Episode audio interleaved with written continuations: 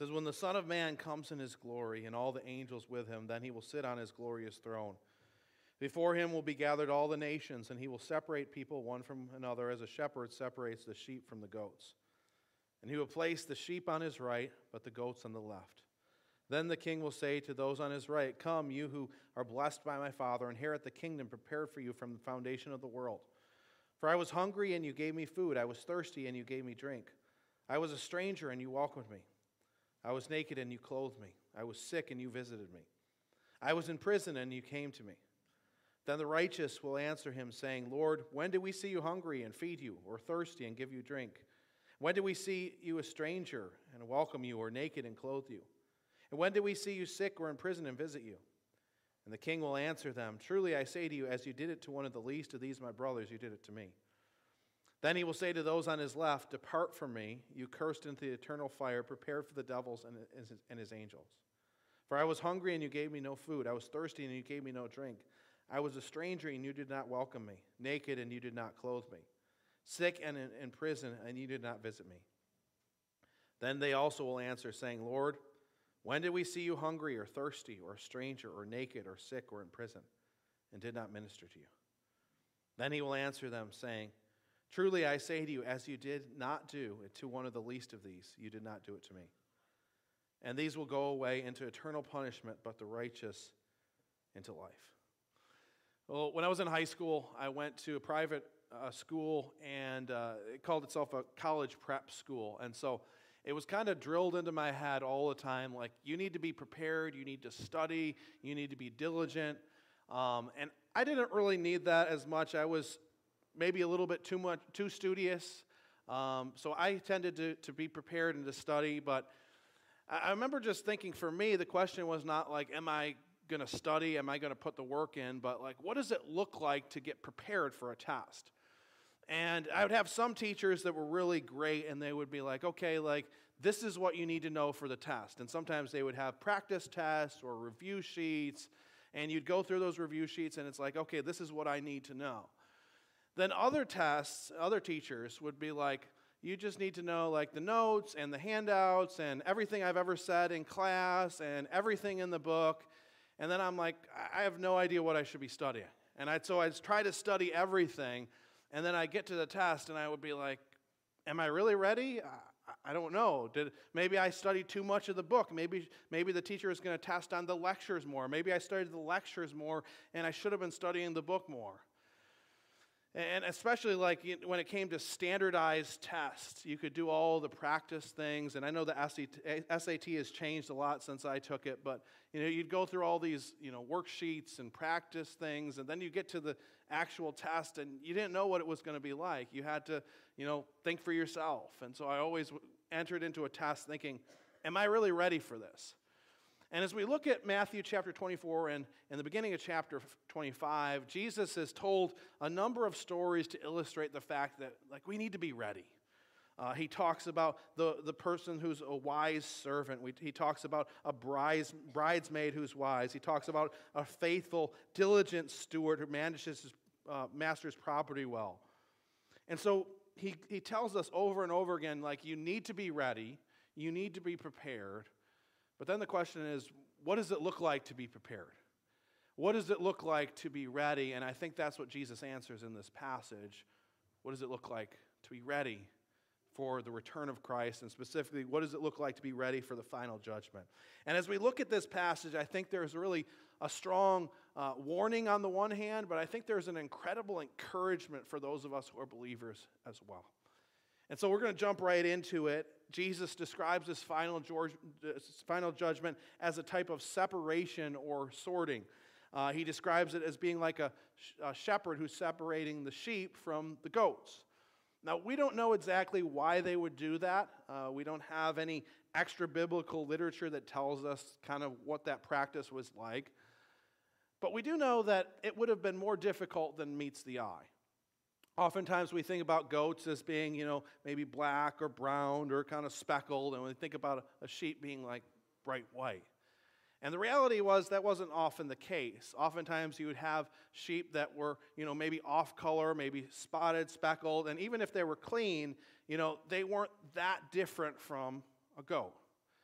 And then you take the climate and the fact that they weren't able to, you know, care for the animals just as well as we could. And, you know, you think about them rolling in the mud and having their, you know, their wool all, you know, fuzzy. And, and you could look at them from a distance and it might be hard to tell a goat from a sheep. Even if, I, if I'm driving in the country, sometimes I'll look and I'll see like a little fence, and sometimes you look from a distance and you're like, are, those sheep or are they goats? Sometimes it's hard to tell the difference, but the shepherd, the shepherd can see the difference. The shepherd knows the difference between a goat and, and a sheep. And, as we're looking at this passage, of course, the sheep represent those who uh, belong to Christ, the goats represent those who don't belong to Christ. And so, what is the difference between the two? You would expect that Jesus would say, okay, the sheep are those who believe in me, who have given their lives to me and trusted their lives to me. And the goats are those who have rejected me. And, you know, in other parts of Scripture, that's how Jesus describes the difference between those who follow Jesus and those who don't follow Jesus. Uh, like in John chapter 11, verses 25 to 26, Jesus says, I am the resurrection and the life. Whoever believes in me, though he die, yet he shall live. And everyone who lives and believes in me shall never die. And so sometimes he highlights okay, faith is the difference between a sheep and a goat. Those who believe in me are, are the sheep, those who don't believe in me are the goats. But he doesn't do that in this passage. And, and it might seem a little bit surprising to us. Rather, he li- highlights the fact that sheep demonstrate acts of love. And specifically, he says the sheep demonstrate acts of love towards his brothers. Uh, he says, Truly I say to you, as you did it to one of the least of these my brothers, you did it to me. Uh, so, as believers, we're supposed to show love to everyone, but specifically, he highlights here showing love to those in the body of Christ, the family of God. And he highlights actions of love, of, of feeding those who are hungry, drink, giving a drink to the thirsty, welcoming the stranger, uh, clothing the naked, visiting the sick, visiting those who are in prison. And so, in, in Jesus' minds, that's, that's the difference here that he highlights between the sheep and the goats. The sheep are, are those who have these actions of love, caring for the poor, caring for the sick, and, and the goats are those who do not do that. And, and as Protestants, we look at this passage, and sometimes it's maybe feels a little embarrassing to us you know, because it's like, okay, we believe in salvation by faith. And, and we look at this passage, and, and the surface, it seems like, okay, is Jesus talking about kind of a works righteousness? That if my good outweighs my bad, then, you know, I'll be in heaven. And if I'm a bad person, I'm not going to be in heaven. That if I do some good things, if I help, you know, the little old lady cross the street, if I, you know, visit someone who's sick, or if I, you know, care for the needy, then I'm going to get to heaven. And it seems on the surface like Jesus is talking about this works righteousness that we have to achieve these things to get to heaven.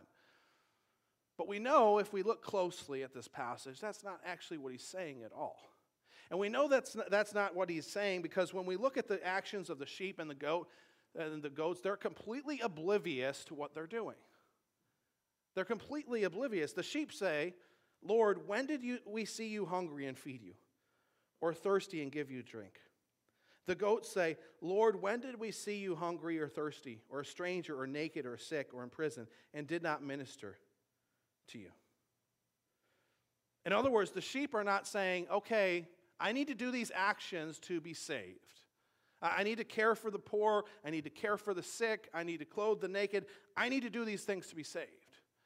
Jesus asks them, you know, commends them for these things, and they're just kind of oblivious, like, wait, what are you talking about, Jesus? Wait, what did I do? who, how did I do that to you? Like, they're confused uh, about what they're doing. Now, when we think about sheep and goats, say you have a mixed flock of sheep and goats, how does the shepherd know the difference between the sheep and the goat? Now, we might say, well, the appearance. Now, that's partially true. But then you might have some sheep that looks like goats, some goats that look like sheep. And sometimes just based on appearance alone, it could be a little bit hard to tell them apart. You might say behavior. Well, that's partially true as well. Usually sheep act like sheep, goats act like goats. But you could have situations where maybe a sheep grew up with goats, so the sheep acts a little bit like a goat. Or a goat grew up with sheep, and so the goat acts a little bit like sheep. And so appearance is important, uh, behavior is important, but there's something deeper than that. Why, why, how does the shepherd tell the difference between the two? It's deeper than appearance, it's deeper than behavior. The reason he can tell the difference between the two is DNA, who they are.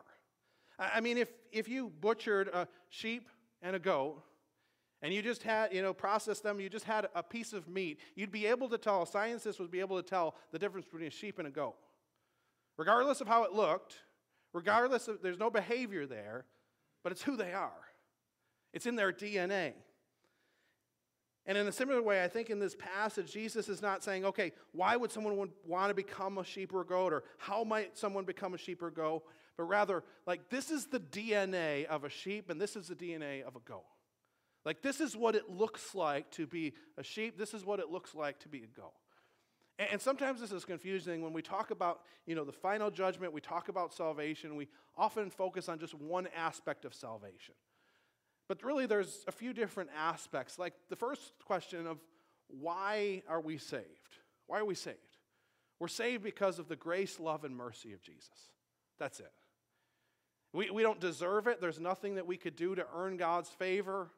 Our, good can't outweigh our bad so that we could get to heaven. We're all sinners by nature and by choice. We're all broken and headed to an eternity separated from God. But God demonstrated his love towards us in this while we were yet sinners, Christ died for us. That's a gift of grace. That's nothing that we could earn. And so our salvation is only of grace. It's only because of the love of God. We can never earn it. And so that's the first aspect of salvation that like it's it's completely apart from us. We don't deserve it. It's of grace. But then the second question that we often focus on is so how are we saved? Like how do we receive that gift? And the answer that we see in Scripture is by repentance and faith. Repentance means that eh, I'm going one way, I'm living life for myself, or I'm living life for whatever it is. And then God gets a hold of my life, and I'm like, okay, I need to change. I need Him in my life. And then faith is receiving, saying, what I need is not just a change of behavior, it's a change of life, that I need Christ in my life. And so we turn from the direction that we're going, we put our faith in Him and say, Jesus, be my treasure, be my Savior, be my Lord. And so that's how we receive salvation. It's not that we earn it, our faith, even our repentance. It doesn't mean that we you know, earn our salvation that way, but that's how we take hold of the salvation that was bought for us. And that's often where we focus when we think about salvation. But then there's a third aspect that I think that this passage focus on, focuses on, and that is the result of salvation. And the result of salvation is a new creation. 2 Corinthians 5:17 says this, "Therefore if anyone is in Christ, he's a new creation. The old has passed away; behold the new has come." See, when someone becomes a believer, their DNA, so to speak, changes. They change from being a goat to being a sheep. That there's a fundamental reorientation of their life, that we're not the same people that we used to be. And the Bible describes this variously. It describes it, this experience of being born again, describes it as being regenerated, it describes it as being brought from death to life, from darkness to light. It talks about it as being adopted into the family of God. And so fundamentally, we believe that, okay, it is the grace of God that saves us. It's nothing that we could earn. We receive it by faith, turning from the direction that we're going. But then the result of that is that God gives us a new DNA, He transforms us. And so that's what Jesus highlights in this passage. Why does He highlight this aspect of salvation in this passage? I think He highlights it because faith or even belief since can sometimes be confusing, sometimes can mean different things to different people. Even in our country that's kind of on a fast track towards secularization, even in our country, a majority of people would say, I believe in Jesus. I'm a Christian. I follow Jesus. Now, that, that majority is shrinking rapidly, but still, a majority of people will say, I believe in Jesus. But what, what does that mean? Does that mean I, I, I agree with some of his teachings? Does that mean I go to church sometimes? Uh, does that mean that I, my family is a, are believers and so I'm a believer? Like, what does it mean to believe in Christ? What does it mean to have faith in Him? And so I, I think that Jesus doesn't highlight just faith or, or belief in this passage because He wants to give us a diagnostic to see are we really changed? Do we have that DNA of sheep, or are we still living as goats? And Jesus highlights the fact that those who are sheep, those who have been changed, have a new DNA, and that the love of God is now woven into who they are. That by their nature, their new nature, they have this love for those around them. And this is not something that's just in, in this passage of Scripture. Jesus says this elsewhere, like in John 13, 34 to 35. Jesus says, A new commandment I give to you that you love one another just as I have loved you. You also are to love one another. By this, all people will know that you are my disciples if you have love for one another. Jesus said, This is the diagnostic. This is how people will know that you belong to me, that you have this new DNA, that you love one another with a different kind of love than the world loves. John 1 John 4:20 John says this, if anyone says I love God and hates his brother, he's a liar, for he who does not love his brother whom he has seen cannot love God whom he has not seen. And, and so I think that Jesus gives this diagnostic, the result of salvation, so that we could look at this passage and see do I have the DNA of a sheep or do I have the DNA of a goat? Has the love of God been poured out in my life? And am I demonstrating that love to the least of these, to those in need around me? Or am I still living for myself? Notice also the particular sin of this of the goats in this passage. It's not an active sin.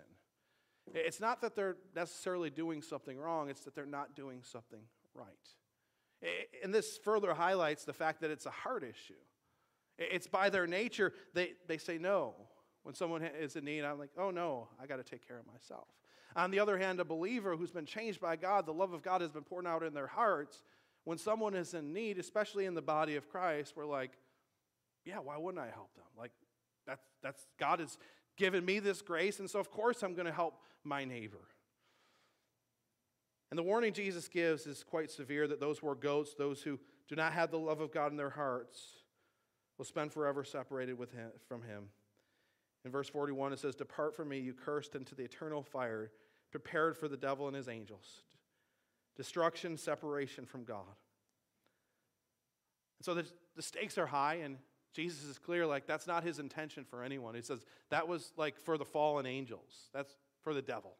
He, he doesn't want anyone to be separated from, from, from him. And so that's not his intention. He doesn't want us to be separated from him. And so that's, I think, why he gives us this warning to examine ourselves, see if we have the DNA of sheep. And if we do, eh, that's great, and we're going to talk more about that, the encouragement that that is.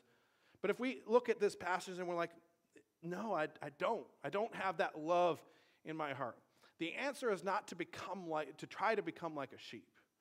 See, the shepherd can see right through that. It's not to just kind of do some good things like, oh, I'm going to put a, play the part, I'm going to look like a sheep. No, we need a fundamental reorientation of who we are. And so if we find ourselves in that place, we need to come to God. God's the only one that can change that DNA of our hearts. And we need to come in and say, God, I need you. I don't want to do life on my own. I need you to come into my life. I need you to transform me in a way that I could never transform myself. And so we come to him in faith, and he he does His work in us. He's the one that changes us. He makes us into a new creation. And so, if you're here and you've never entered into a relationship with Jesus, to find is trusting in Him, but also ex- evidenced in a life of love, the DNA of God in your heart, turn to Him today. And so, that, there's a warning here. Don't just simply play the part, don't simply believe in a cognitive sense, but make sure you've truly entrusted your life to Christ. But then also, there's an incredible encouragement for those of us who are believers as well. And that encouragement for those of us who are believers is that our lives have incredible significance and will one day culminate in an incredible reward. Our lives have incredible significance. See, when we start off life, oftentimes we have great dreams for the future. When we're kids, we think about being, you know, playing in the NFL or playing in the NBA or like doing these incredible things like, you know, I'm going to make a name for myself, I'm going to change the world. Even if we have kind of good dreams, it's like, okay, I'm going to like start this incredible ministry or I'm going to start this new business and, and I'm just going to change the world. Now, sometimes that happens, but for most of us, it's like, we live pretty ordinary lives. A lot of what we do is kind of ordinary. Like if, if we live to say 79, 80 years old, kind of an average age, we'll spend about 33 years of that 80 years sleeping. About 26 years actually sleeping, and seven years trying to go to sleep. We'll spend about four and a half years eating. Shockingly, we'll spend about 11 years in front of a screen. We'll spend about 14 years working. And when you take, a, you know, take out all the kind of big things in life, there's about nine years left of just kind of miscellaneous things. And so we do a lot of ordinary things. Much of life is the mundane, it's not changing the world, and most of us are not going to change the world. But this passage reminds us that if you're a believer in Jesus, everything that you do has eternal significance. Everything that you do matters. That when you do little small things that might not even seem significant to us, like feeding the sick or feeding the hungry, caring for the sick, giving a drink of water to those who are thirsty, showing hospitality, that we're doing something of eternal significance. See, we live in a culture that despite what we say, we, we're taught that what matters is accomplishments and possessions. That if we're going to have lives of significance, we have to either accomplish something great or possess a lot. And for many of us, most of us, if not all of us, it's like we're not going to achieve that. But Jesus says if you're a believer, your life matters. Your life is significant. That just living out our DNA as followers of Jesus means living a life of significance. And Jesus says, as we do these acts of love, it's as if we're doing them for Christ. What does that look like in our lives? Well, I know some of us, a number of us, are, are dealing with aging parents. We're caring for them, and it's difficult tasks, often may seem thankless, but when you love their, your parents, there's a God ordained significance to that. That not only are you fulfilling you know, your responsibility as a child and repaying the debt that you owe them, but it's as if you're caring for Christ. When we love God's kids, whether it's serving in children's ministry or loving our family well, sometimes it's great, sometimes it's difficult. It feels like we're just spinning our wheels and just going through the motions, but it's as if we're loving Christ. We collect socks for uh, Lumber City Outfitters, uh, our friends at Lumber City Church that distribute those uh, to people in who are in need.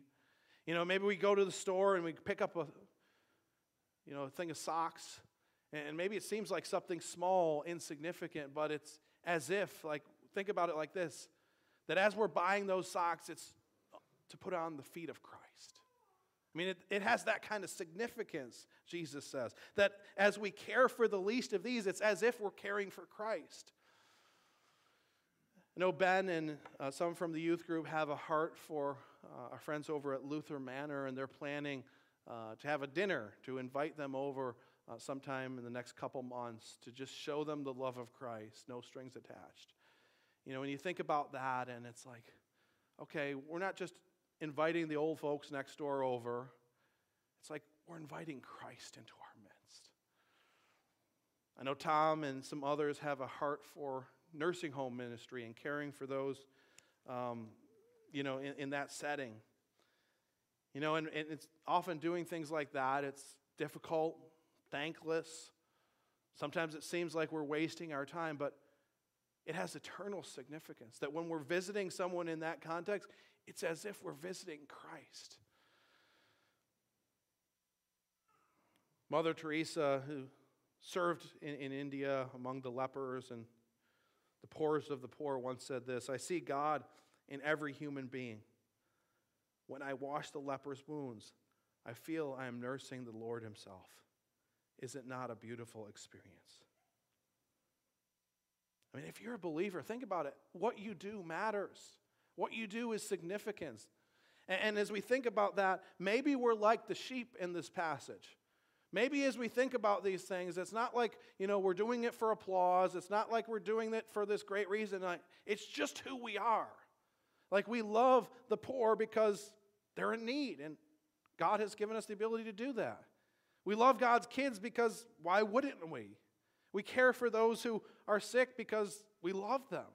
And so for us, it's not like we're trying to earn anything or show off or do anything like that. It's just an overflow of our DNA. But let's not forget that matters. That's significant to God because when we do those little acts of love, it's as if we're doing them for Christ. C.T. Studd once said this Only one life will soon be passed, only what's done for Christ will last. I, love that quote. It's a great quote, completely true. It's been an encouragement to me, but I think sometimes we can misinterpret that quote. Because when we look at a quote like that, we think to ourselves, okay, only what's done for Christ will last. And we think to ourselves, okay, if I want to do something for Christ, I need to be a pastor, I need to go into ministry, or I need to be a missionary. And I think, okay, like if I'm really going to do something for Christ, you know, I need to do those things. And if God calls you to do that, that's awesome. That's one way that you can serve Christ. But for the majority of us, God doesn't call us to those things. And I think the enemy sometimes gets in our mind and think, okay, like only what's done for Christ will last. I'm not a missionary, I'm not a pastor, I'm not in ministry. So I, am not I'm just wasting my life. And he wants us to stay in that place where we feel like we're living lives like what we do doesn't matter. But God has a purpose for each and every one of us. And as we're living out our DNA of loving those around us with the love of Christ, what we're doing has eternal significance. And when we're showing love, it's as if we're showing love to Christ. And so make no mistake, if you are a believer, your life matters. That you can love your parents well for the sake of Christ. You can love your kids well for the sake of Christ. You can care for a friend who's hurting for the sake of Christ. You can go to Dollar General and buy a pair of socks for someone who's in need for Christ. What we do as believers has eternal significance, and it matters. And so there's an incredible encouragement in that our lives matter, our lives are significant. But also, there's an incredible reward as well. The reward, uh, it says in the text, has been prepared for us before the foundation of the world. Specifically, Jesus says to those who are believers, Come, you who are blessed by my Father, inherit the kingdom prepared for you before the foundation of the world. Now, when we think about the afterlife, we think often about the idea of heaven, and we think, like, what is that going to be like? And oftentimes, the, the ideas that come to our head is like being transported up into the clouds and, you know, maybe thinking about angels with wings and, you know, having, you know, singing, singing songs forever and just having this, you know, endless worship service and things like that. And I don't think that's a biblical picture of what our future is going to be like. The Bible says that one day there's going to be a new heaven and a new earth. And, I believe, based upon the parables that Jesus tells, as well as uh, other parts of Scripture, I believe that what we do now is preparing us for what we're going to do in the next life. That what we do now is preparing us for what we're going to do in the next life. And Jesus describes what we're going to do in the next life, I, I believe, here. And that is to continue to live lives of significance. I believe that we're going to have particular jobs, particular roles in the kingdom of heaven as well. Now, Jesus talks here about inheriting the kingdom. Now, in Matthew chapter 5, Jesus talks about that um, blessed are the poor in spirit, yours is the kingdom of heaven. And in that context, I believe he's talking about okay, like if you're poor in spirit, like your inheritance is that you're confirmed as a member of the kingdom of heaven. But I think here it's a little bit different. He talks about inheriting a kingdom, and, and it's not described as a kingdom, uh, the kingdom of God or the kingdom of heaven. It's a kingdom that's prepared for you. And he's ta- when he's talking about that, I think that he's indicating okay, yeah, it is, it is the kingdom of God, it is the kingdom of heaven, but it's also a kingdom that you're going to play a vital role in as well. And, I, in other parts of Scripture, we see that, that we are actually going to reign with Christ. And this, this phrase, inherit a kingdom, it also can be translated to inherit a kingship. And so I believe that God has an incredible purpose for us in the next life as well as this life. That we are one day going to reign with him. That as believers that we're going to be in a sense kings and queens in God's kingdom. Now that you know, at least even saying that or thinking about that, it seems weird to me. But think about these other passages of Scripture that confirm this. 2 Timothy chapter 2, Paul says this The saying is trustworthy, for if we have died with him, we will also live with him. If we endure, we will also reign with him. If we deny him, he also will deny us. If we're faithless, he remains faithful. Revelation 5 9 to 10 says this And they sang a new song, saying, Worthy are you to take the scroll and to open its seals, for you were slain, and by your blood you ransomed people for God from every tribe and language and people and nation.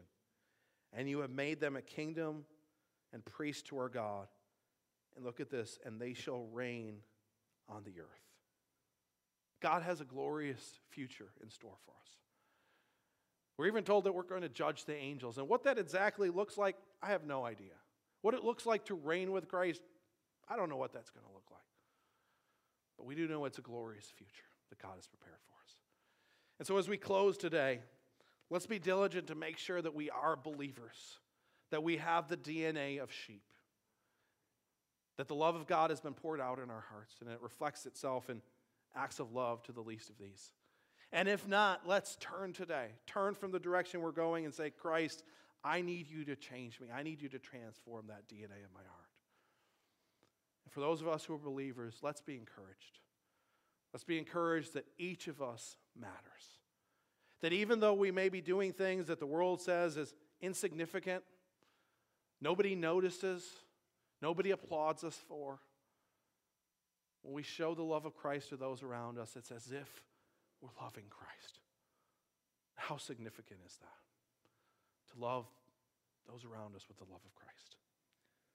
And let's also be reminded that waiting for us on the other side is a glorious inheritance, reigning with Christ forever and ever. Let's pray. Lord, we thank you for your grace. We thank you that while we were yet sinners, you came to the earth to die for us. We thank you for your love for us. That even though there's nothing we could do to earn your favor, you choose to show us grace. Lord, we thank you that you do give us warnings in the scriptures, that you show us what it looks like to follow you so that we wouldn't be apart from you, because we know that that's not your intention, that your intention is that we would be a part of that kingdom. And Lord, for those of us who are believers, Lord, as we're living our lives as parents, as uh, business people, as employees, as grandparents, uh, as caretakers, no matter where we find ourselves, Lord, help us never to buy into the lie of the enemy that our lives don't matter. Help us to remember that when we love those around us, specifically the least of these, it's as if we're loving you. And, and we know that there's nothing more significant than that. As we live our lives in this fallen world, help us to have faith. Help us to be encouraged as we look forward to the glorious future. And even though in this life we will face trial, in this life there will be disappointment, help us to be encouraged that you're just getting us ready for the next one. In Christ's name I pray.